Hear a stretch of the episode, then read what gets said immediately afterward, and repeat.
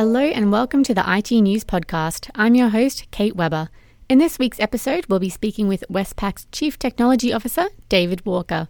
We'll be learning more about Westpac's latest AI coding experiment, which saw a 46% productivity gain, and its ambitions to roll out the tool to 1,000 engineers by the end of this year. We'll also learn what's next for the new capabilities, and if its AI had a personality or a preference for music, what exactly would it be? For our listeners, just wondering, could you walk through what Westpac's AI coding experiment entails and what the bank learnt from its testing? Yeah, sure, Kate. So we set out with three hypotheses to test. And so this was our idea of how do we know if developers are more productive when they use an AI pair programmer? Are developers able to have a better experience? Do they enjoy it more? And the third one is do the do using an AI pair programmer can that deliver equal or even better quality code versus sort of hand coding or manual coding? And they were the three things that we wanted to prove as part of this experiment. And we were able to say without doubt all three were proven successfully. And to do that, we brought 60 odd developers around the bank together and we gave them a nice interesting task. So yeah we're very excited about the results and very pleased that we could prove that these out prove out as successful as this one. That's the point of experimenting but this one was an overwhelming yes on all three accounts. Yeah it was quite good results as well. It was like 46% productivity gain with like no reduction in code quality. Uh, so that's quite an achievement. Yeah, and yeah, we also got a whole host of other sort of interesting stats that came as well. So yeah, so 46% productivity. So we broke the 60 programmers up into four teams and we gave three of those AI pair po- programming tools, which were generative AI tools. And then the fourth team were our baseline team. They had to just go in there and hand code. And we did this over a couple days and uh, yeah, gave them the same tests. They all had to do exactly the same thing. So it was very much a control thing. We measured a number of things. And as you said, productivity was one of them. And across the three teams that all got to use the generative AI tools, that was the net was 46% across all of them. So that was the average across all of them, which was just fantastic result. And we also saw other things like we asked them questions around repeatable codes. We looked at how much value they would get out of just boilerplate, simple code, and things like that. And even that got up over 68% reuse. That was one of the things they called out. So, yeah, the results were pretty clear cut for us. Yeah, it sounds pretty amazing, the stuff you guys were able to achieve. And I was just wondering what specific AI technologies or algorithms you guys used when doing the experiment. So we picked three tools. ChatGPT, everyone knows it. Everyone knows it since it came out. It's probably one of the most obvious brands around the world. They do have a coding capability. We also used Microsoft's GitHub Copilot and we also use AWS CodeWhisperer. And so those were the three generative AI tools that we used, and they're the ones that are somewhat most popular out there at the moment. And and as I said, they were all very helpful. And so we gave the developers three those tasks that I talked about, and then gave them those tools. And they didn't have much time on the tools. This is the other amazing thing. So if you think about that productivity, 46%, it's not like they had weeks of learning and training or anything like that in fact, they had less than 24 hours where we just said, okay, you're in this team, this is your tool. You get to play with it a little bit. Next morning, you come in, we're going to we're to start the experiment. So it, it wasn't like they had any real length of time to get familiar with it. So i from that perspective i think it, it can only get better right? Once you're more familiar with it. And that's what we're seeing now come through as well as people are actually using it in real anger as in real use cases. We're getting that sort of uptick Okay, 24 hours. That's not long at all. Was there like a reason for that time frame? There's practical reasons like pulling people off their day job, if you like. These people all put their hand up and volunteered, so we didn't want to take them out. They actually all work across our bank doing things for our customers day in, day out, so we didn't want to take them out for a long period of time. And it was also an interesting experiment in itself. We wanted to understand these tools on surface anyway uh, look to appear to be so easy to use. They're essentially you apply just the English language to it, you ask questions, and up pops code. And so it seemed fairly straightforward, and we wanted to see what sort of learning curve there was on it, and that was part and parcel of it. So again, we didn't set out to prove that wasn't one of the three things we are trying to test, but it was a, certainly a, a, lesson in terms of how easy it is and, and the fact that there's not a big ramp up time. So, yeah, but that's the main reason. Yeah, and you say it's probably a great test of pushing that efficiency as well, I imagine. And I was just wondering like why it was important for Westpac to hold this experiment and how it all fits into the bank's broader long-term tech strategies. Yeah, look, part of any company, like, you know, banks are by and large technology companies, you know, have been for many years. In fact, we're probably the original fintech, if you like. And even though Westpac's been around for over 200 years, it's also been at the forefront of technology for much of that time since technology became available to banks to operate. So we've been applying artificial intelligence, not generative AI, for all that time. But you think right back to the late 60s, early 70s when the ATM came out, that's probably the first type of of AI that we saw. So we've been adopting AI for many years, and generative AI has been the la- last one of those. And so to us, it's about making sure that we keep on the forefront of technology, both to serve our customers. So when we're picking technology for our customers, but also for our engineers. We're in a you know a fight with other companies to get the best engineers to come and work at Westpac, and we want to make sure we offer them the best opportunities. And part of that is making sure we have all the latest tools and, and environments to work on. So keeping up to date with something like this, if you are an engineer out in the market, then clearly you want to go to companies that are doing these sorts of experiments to test and learn and then adopt them where it makes sense. And running it as an experiment was really important to us because we'd heard a lot of things. There's a lot of hearsay information out there. And whenever I probed a little bit into that hearsay information, that's all it was. There wasn't a lot of depth or science behind it. And so I just wanted to do quite a short, sharp test on that. And that's what we did. We did a formal experiment. We wanted to be able to stand behind these numbers and then move forward with confidence. And as you say, AI in its purest form has been around for many decades. So, do you see this as a, just a natural evolution of what's the technology's always been able to do? It's just a bit of a giant leap all in one go?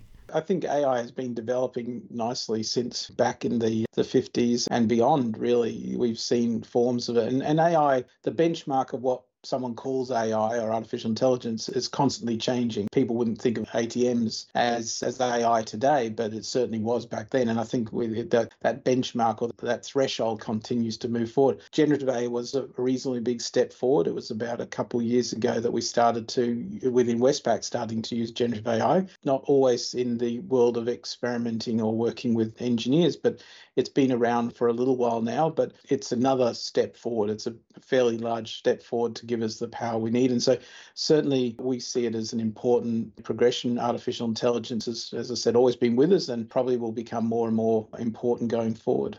And I was wondering, the last we heard about this particular AI coding experiment was back in early June. And I was wondering how you guys have taken the results and progressed with that since then.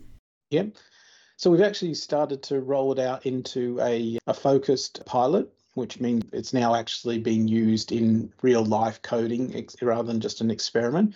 So we've again just kept the numbers to 60. So we've got 60 engineers building real code out there day in, day out. And part of that is really now about ensuring that we're streamlining the use of it, making sure the engineering experience is great, working with the teams to adopt it. And by the end of this year, we'll, um, well before the end of this year, we'll have over a thousand engineers using it. And so that's the ramp up plan is underway now. And what we're seeing with it is that people are, are starting to to get very familiar with it and work with it. And you know, the tools themselves are evolving at pace as well. We always thought it might be a pair programming piece, or it could be just a, a bootstrapping, you know, as in giving the engineers a little bit of code and support. But we're finding that people are starting to get very familiar with it and work with it. But we're finding that it's actually much more pair programming experience, meaning it's like having someone sitting next to you, uh, another engineer, giving you thoughts, support, and even code, typing in some of the code for you and getting you moving, picking out where there might be errors and mistakes in your code, helping you write the unit test. That was another big thing in terms of no one really likes to write unit tests when they're engineers, if we're honest with ourselves. So this just gives us a real easy way to do that and um, builds the unit test cases and things like that. So we've seen a real support base. It's like that support model for engineers. And I think uh, we're really pleased to be rolling it out now. Wow. Yeah. A thousand engineers by the end of the year. That's quite a target.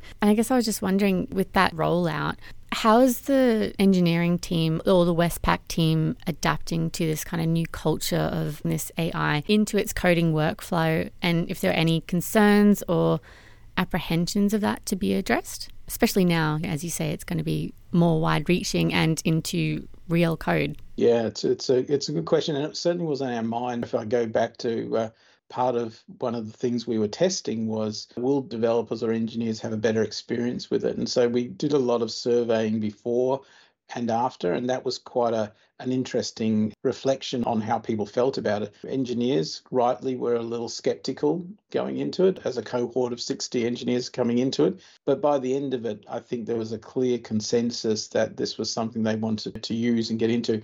And in fact, the 60 engineers that are using it today are the privileged ones. Every day, my team's getting requests from other engineers around the group saying, when can we get in? When can we get into it? So I think there's a there's definitely a, a, positive vibe around it. But it was on our mind as well that it may not have gone that way. So we were checking in and testing that and surveying it. I'll share, Kate, with you a, a couple of the quotes we got because we took some verbatims from people that were on it as well. And one of them says, honestly, my mind is blown how much this can potentially change the industry. It's still early stages, but certainly should be a must for every developer's tool chain.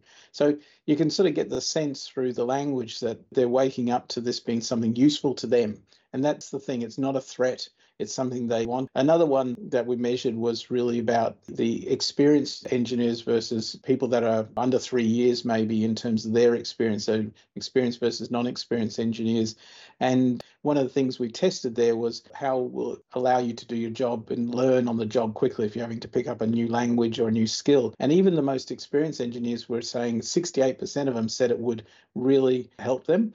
And when you looked at the more junior developers, those ones, the ones that are under three years, they were saying 83% of them said without doubt this would help them learn and grow quickly on the job. So again, the value is coming through. It's either helping me do my job, it's taking the toil away from me, it's giving me time to focus on things that are important, or it's helping me learn, which I think reinforces the value that they see in it. And you just mentioned now that AI is not a threat. So I guess Westpac engineers have uh, no threat of their jobs being taken over by the robots just yet. That's right.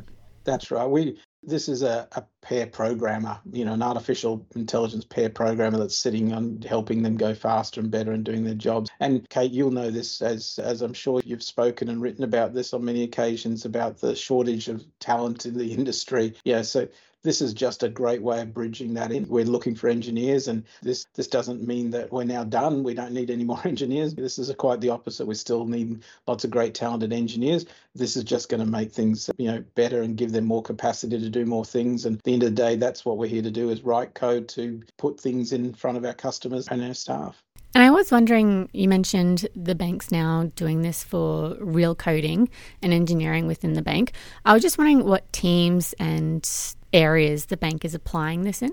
Yeah, so we have an internal engineering platform which we call the Westpac Mesh. It's roughly about 40% of our engineering happens through this mesh environment, and the engineers work across a spectrum of things from our main mobile banking app, which our customers experience every day, through to the APIs that, that sit behind that, that provide the functional services like payment services and change of address services or get my balance inquiry, those types of things. And so this mesh team are the first engineers. It's a, a number of the squads that sit within that mesh environment. They're starting to use it. And so it, it is a spectrum of different engineers in different spaces that are starting to use it. And just wondering, does mesh stand for anything? No, it's a, it's a when we think about the sorts of technologies that we have or the architectures that we have out there today, we have things like service mesh, which is the ability to connect lots of APIs together and provide that to channels and external parties, and th- this idea of grouping or bringing together. And there's other forms of mesh like data mesh, again, similar construct of lots of data products brought together in a single plane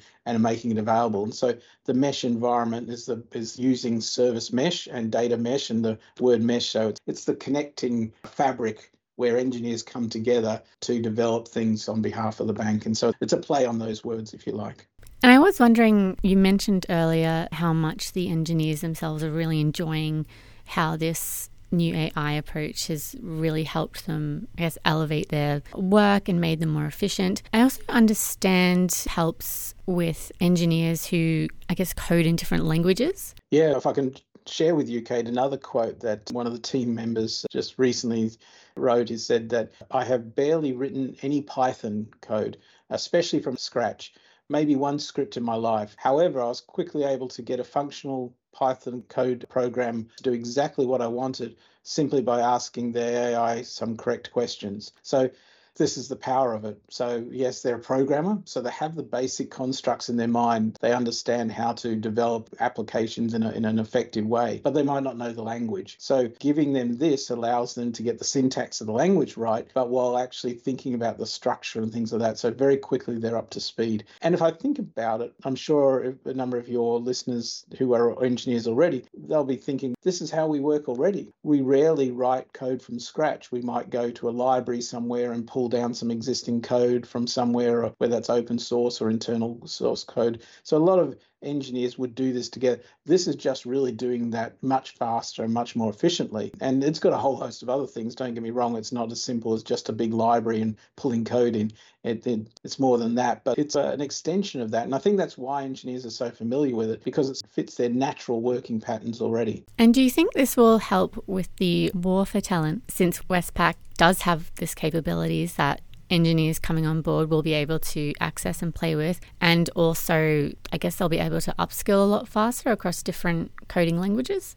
Yeah, I, I, like to think so. I think what we have to offer is a very much an engineering first mindset inside Westpac. We elevated our engineers to be first class citizens of the bank. And as a result of that, we give them the space and the tools and the support they need to do what they do. And so, whether you're an engineer internally inside Westpac, this is part of our commitment to making it better for you as an engineer to continue to develop but it also is an attractor in the marketplace. There are people. Um, it's a it's a community of engineers out there, and they're in the they're listening to podcasts like this. They're out there in the forums, and they're talking with each other. And so you can't just put marketing stuff out there. You've actually got to really have the real thing. We have to turn up and we have to make this work. And as a collective, and engineers will get to hear that. And those that are making choices about where they go, especially the talented ones, they're essentially got the choices of where they want to go. And we hope that we can put the right things in front of people. So yeah, it certainly um, it's what I hope is that it's going to position as well.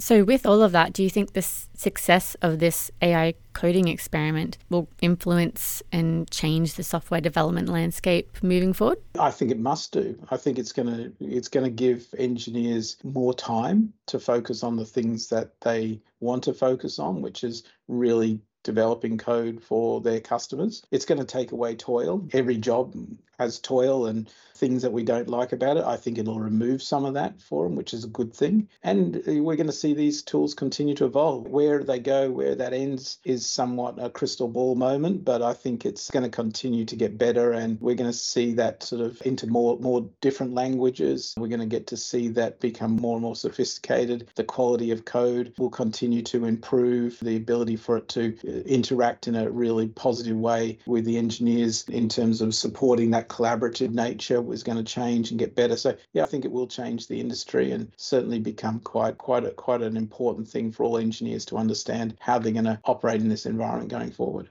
And I was wondering, were there any unexpected or surprising results during the experiment? I'd say there were probably a couple things. I think the the takeaway that I had around how quick it was to learn things, I think that was a bit of a surprise to us all. I mentioned that before in terms of we threw engineers into languages they'd never seen before and they were developing better than and equally as good as other engineers who had those coding languages. So that that was quite a, a huge surprise. I didn't expect that to be such a positive result in it. I knew it would be a good productivity score. I didn't know it was going to be plus 46% that's quite a material jump. That's quite exciting. And i think probably the last thing I'd say, and I know I've, I've given you a couple quotes from some of the engineers on it, but I was just surprised how positive they were. Those 60 engineers coming out the back end were all definitely supportive and fans of what was being done here. And I think that's quite unique in, in a couple days, given engineers by nature are, are rightly skeptical people quite often, and, and they came in with that healthy skepticism but they left as fans. And I think that was a real positive and quite a surprise that it had won them over so quickly. And it was just them getting the chance to roll up their sleeves and play with something, which was great. And has it led to Westpac being more open and, I guess, accelerating any other AI driven initiatives? It's woken up a number of people to other possibilities. And so we're running a whole host of other things. A couple examples for you. So we're using generative AI in some of our internal data, particularly around things like HR policies and processes. So as an employee go in and discover something and much easier than trying to go read on a website and pick out a form or do something just ask a question and get the answer. So that's one of the things that we're doing right now. Uh, for customers we're starting to run an experiment. This will go experiment first and then we'll look at how to roll it out around mortgages around our mortgage origination process. So very important to our customers, very important to the bank, and we want to have a look at how does AI support them in that process to make sure that the information that they're providing is full and complete, so we're not wasting their time and we and we get that sort of throughput as quick as possible, so we can make it, mortgage approvals go quickly through the system. Financial markets is another area we're looking at. Again, the financial markets bankers have a lot of products and a lot of complex policies. It's a complicated environment. It's very sophisticated in that sense. And so we want to make sure that the bankers that work in that space have all this information at their fingertips when they're talking to customers. And so having a generative AI model learn all that information and then again let the the bankers there just go simply ask the questions and then get the answers back is a really powerful thing. And then the last thing we're looking at is we use Office 365 within Westpac, like many other companies around the world. And we're part of a, an early stage program working with them on how do we use generative AI inside Microsoft Word and PowerPoint and Excel as, a, as again, a bit of an assistant sitting in there to support them. And so we're starting some early stages, uh, pilots and experiments with that one as well. So, yeah, lots of AI. And that's not to mention fraud and other things that, of course, we're, we're in cyber and, and many other things that we're working on as well. Okay, that sounds uh, like a really great full plate of AI projects in the pipeline for Westpac. Uh, so I guess what's next for the bank is quite a few AI driven solutions on the way. Yeah, absolutely. And balance with all that. You, you asked uh, early on about how do we think about protecting our staff, our engineers, but it's a, as we think about all those experiments, we equally balance the ethical side of these things because we're signed up to responsible AI principles inside the bank. We're very conscious of these things need to be right. And so we have a very strong view on that. And part of everything we do is making sure that we do no harm. Behind that, there's a lot of specifics, but the essence of AI has the potential to do some great things, but we need to make sure as we roll it out. And that's why we're very cautious. That's why we use experiments. That's why we use pilots like this. We want to know that these are safe, uh, that's safe for our customers, safe for our, our staff and employees as well. That's very important to get that balance right. Yeah, I imagine because the generative AI can be very authoritative with the way that it presents information. So I imagine there is that uh, safety aspect of making sure the engineers and everyone else using it doesn't just take ChatGPT's word, for example, and that there's a actual uh, checks and balances in place for what it's generating. Absolutely. I did just have one question. It's a bit more of a fun one.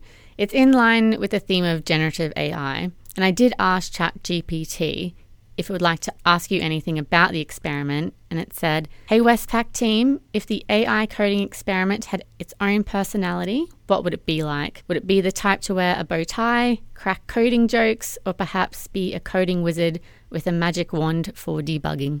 They're the only two options. Sure, it's not a bow tie. I wear a t-shirt every day, so I'm not. I'd go with the wizard. I think that sounds like a bit more fun for me. So for sure. Or without any of the options, what do you think uh, its own personality would be? Yeah, look, I think Westpac's personality, it's jeans wearing, t-shirt wearing type people that that just really care about having fun, but but at the same time taking engineering seriously and that means writing some amazing things. So the personality is a very cool laid back relaxed type person.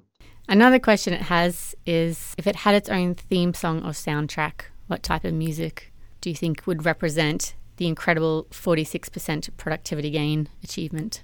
Oh the music front that's a good question. I think it's uh, the genre would have to be probably a bit of rock and roll. So bit of rock and roll. Yeah, I guess rock and roll would fit. I think rock and roll, when it first entered the yeah. scene, it was very innovative and forward thinking when yeah. it first hit the scene. Bit of a Chuck Berry in the background then while everyone's coding.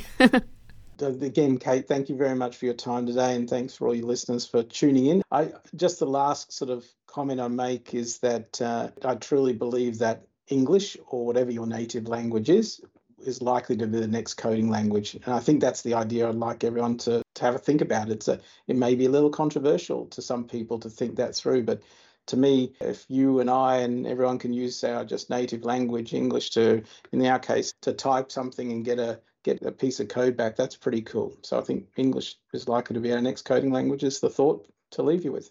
Yeah, it does seem to be quite the universal language. So I can see how, especially with something like this, it can very much unify people across different countries. So it definitely sounds pretty cool. I'm excited to see where it goes, especially with everything that you've discussed today about where else you guys are placing it. Yeah, look, it's. Uh, I think we have more more use cases coming in every day, and I think that's just the excitement of the moment of what we can do. And so the team's just trying to give people inside Westpac the, as much as they possibly can consume around this stuff because I think it's important that we uh, keep moving forward. And yeah, it's a very useful technology, especially as you said, this leap forward has been great. And that was Chief Technology Officer David Walker speaking with us here at iTnews all about Westpac's latest AI coding experiment. We'll be back next week with another great episode. To stay up to date with the latest in technology news, be sure to check out itnews.com.au. Música